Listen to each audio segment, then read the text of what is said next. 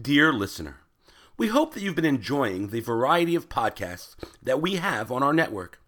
Now is your opportunity to help us by telling us a little more about you. Please visit jcastnetwork.org/survey and complete our listener survey so that we can learn more about you and your listening habits. Again, please visit jcastnetwork.org/survey. Thanks so much. You are listening to 2 Minutes of Torah with Rabbi Danny, a JCast Network podcast.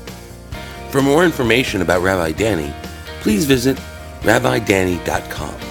For more information about other JCast Network podcasts and blogs, please visit jcastnetwork.org. Shalom, and welcome to 2 Minutes of Torah, Parashat Nitzavim, owning our Torah. One of my favorite moments in the B'nai Mitzvah ceremony is when the parents pass the Torah to the bar or bat mitzvah for the first time.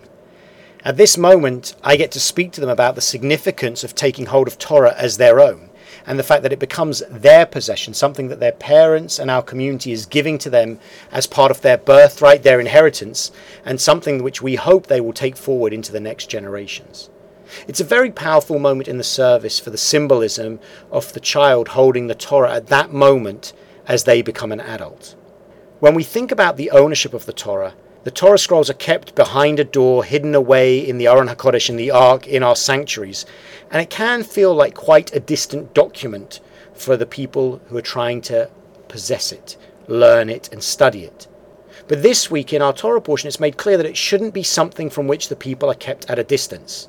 As Moses says to the people, Surely this instruction, this Torah which I enjoin upon you this day, is not too baffling for you, nor is it beyond reach. It is not in the heavens that you should say, Who among us can go up to the heavens and get it for us and impart it to us, that we may observe it? Neither is it beyond the sea that you should say, Who among us can cross to the other side of the sea and get it for us and impart it to us, that we may observe it? No, the thing is very close to you, in your mouth and in your heart, to observe it. In this moment, Moses makes clear that each one of us possesses Torah. Each one of us has the Torah in our hearts and in our mouths. In this way, there's a universal Torah of our people, and at the same time, there's a personal Torah that each one of us has to possess through studying that Torah and making sense of it for ourselves. And when we study it, so that we can become bar or bat mitzvah and take hold of the Torah, it becomes a part of us.